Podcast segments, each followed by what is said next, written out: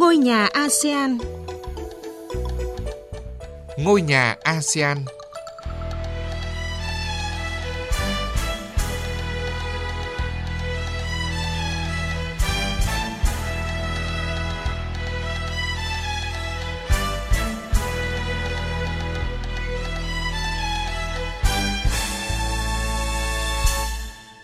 Mời quý vị và các bạn đến với chương trình Ngôi nhà ASEAN.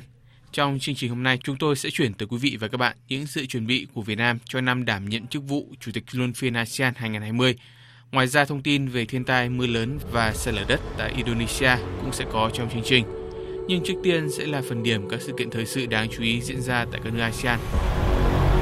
Ngày 15 tháng 3, tại trụ sở Ban thư ký ASEAN tại Jakarta, Indonesia, diễn ra cuộc họp Ủy ban Hợp tác chung ASEAN-Canada lần thứ 7 Tại cuộc họp, các nước đánh giá cao những bước phát triển tích cực trong quan hệ hợp tác thời gian qua, đặc biệt là các kết quả đáng ghi nhận trong triển khai kế hoạch hành động thực hiện tuyên bố chung về quan hệ đối tác tăng cường ASEAN-Canada giai đoạn 2016-2020 với 86% dòng hành động được thực hiện. Canada khẳng định coi trọng hợp tác với ASEAN và ASEAN là một ưu tiên trong chính sách đối ngoại của Canada. Canada cam kết sẽ tiếp tục ủng hộ ASEAN trong nỗ lực xây dựng cộng đồng, triển khai tầm nhìn ASEAN 2025, kế hoạch tổng thể về kết nối ASEAN 2025 và kế hoạch công tác sáng kiến liên kết ASEAN giai đoạn 3. Ngày 17 tháng 3, Philippines đã chính thức rút khỏi Tòa án Hình sự Quốc tế ICC, trở thành quốc gia thứ hai rút khỏi tòa án này. Theo quy định của ICC, việc rút khỏi tòa án sẽ có hiệu lực một năm sau khi Philippines thông báo tới Liên Hợp Quốc về quyết định này. Manila đã đưa ra quyết định sau khi ICC mở cuộc điều tra đối với chiến dịch chống ma túy của Tổng thống Philippines Rodrigo Duterte vào năm 2018.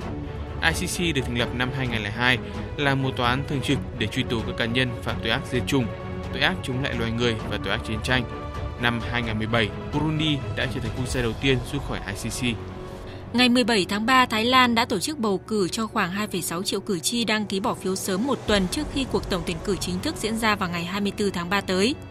Bất chấp thời tiết nắng nóng mùa hè vào thời điểm gần buổi trưa, hàng trăm nghìn người thuộc các tầng lớp nghề nghiệp trong xã hội vẫn đứng xếp hàng bỏ phiếu tại 395 địa điểm bỏ phiếu trên khắp Thái Lan.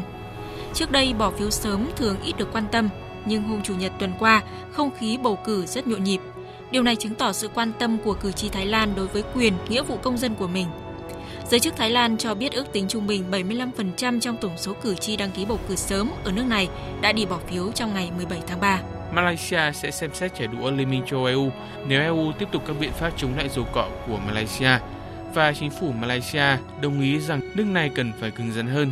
Đây là thông tin mà Thủ tướng Malaysia Mahathir Mohamad đưa ra hôm 19 tháng 3 Trước đó, chính phủ Malaysia tuyên bố sẽ xem xét hành động trả đũa đối với hàng hóa xuất khẩu của EU nếu EU thực hiện luật ủy quyền loại bỏ và cấm xăng sinh học làm từ dầu cọ.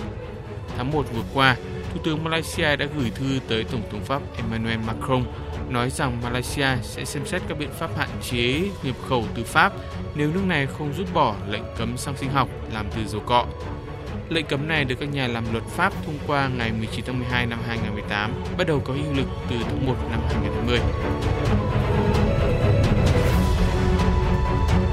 Vừa rồi là một số sự kiện thời sự đáng chú ý diễn ra tại các nước ASEAN.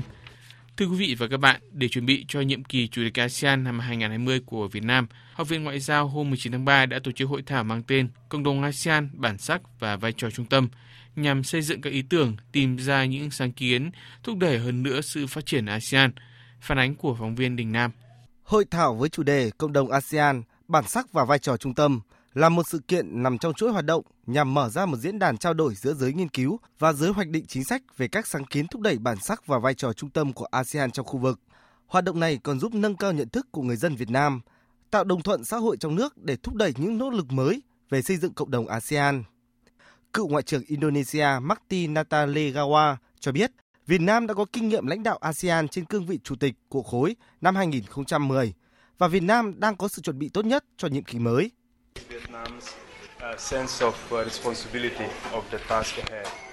Việt Nam đã làm rất tốt trong nhiệm kỳ Chủ tịch ASEAN năm 2010.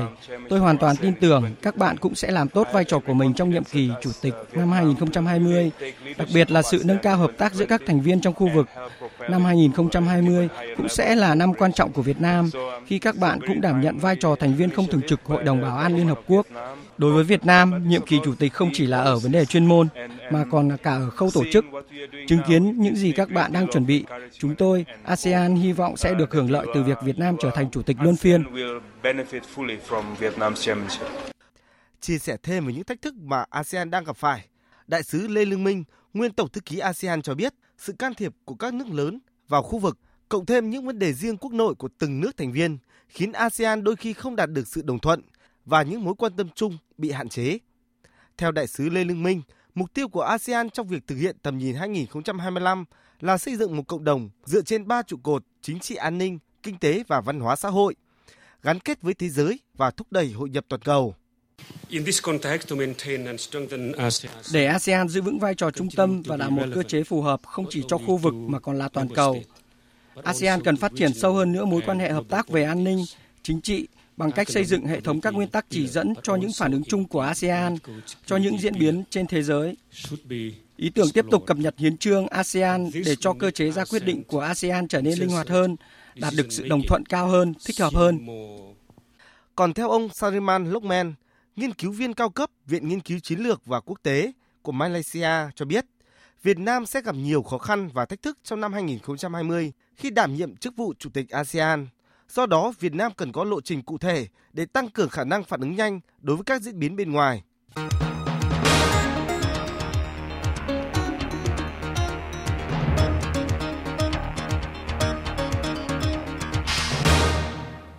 Quý vị và các bạn đang nghe chương trình ngôi nhà ASEAN của Đài Tiếng Nói Việt Nam.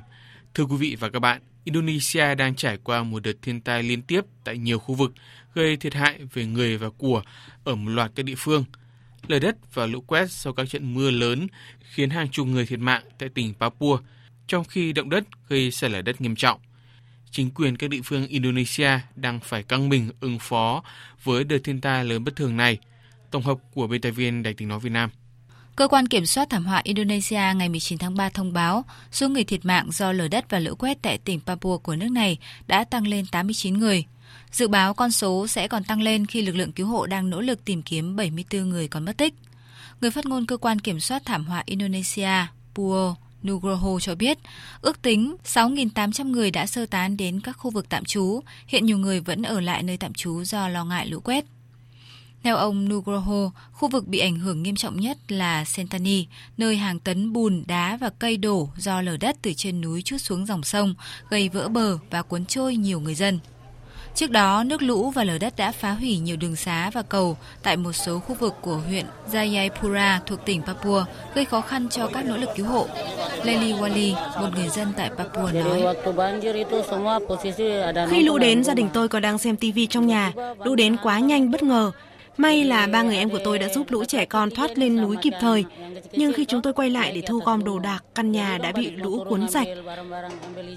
Lực lượng cứu hộ gồm hơn 1.600 người trong đó có binh sĩ, cảnh sát đang gặp nhiều khó khăn khi dọn đống đổ nát do thiếu các thiết bị hạng nặng. Ước tính 400 nhà ở và nhiều tòa nhà đã bị hư hại và hàng nghìn ngôi nhà bị ngập nước. Chính phủ Indonesia đã ban bố tình trạng khẩn cấp trong vòng 14 ngày tại tỉnh Papua. Tổng thống Indonesia Joko Widodo cho biết.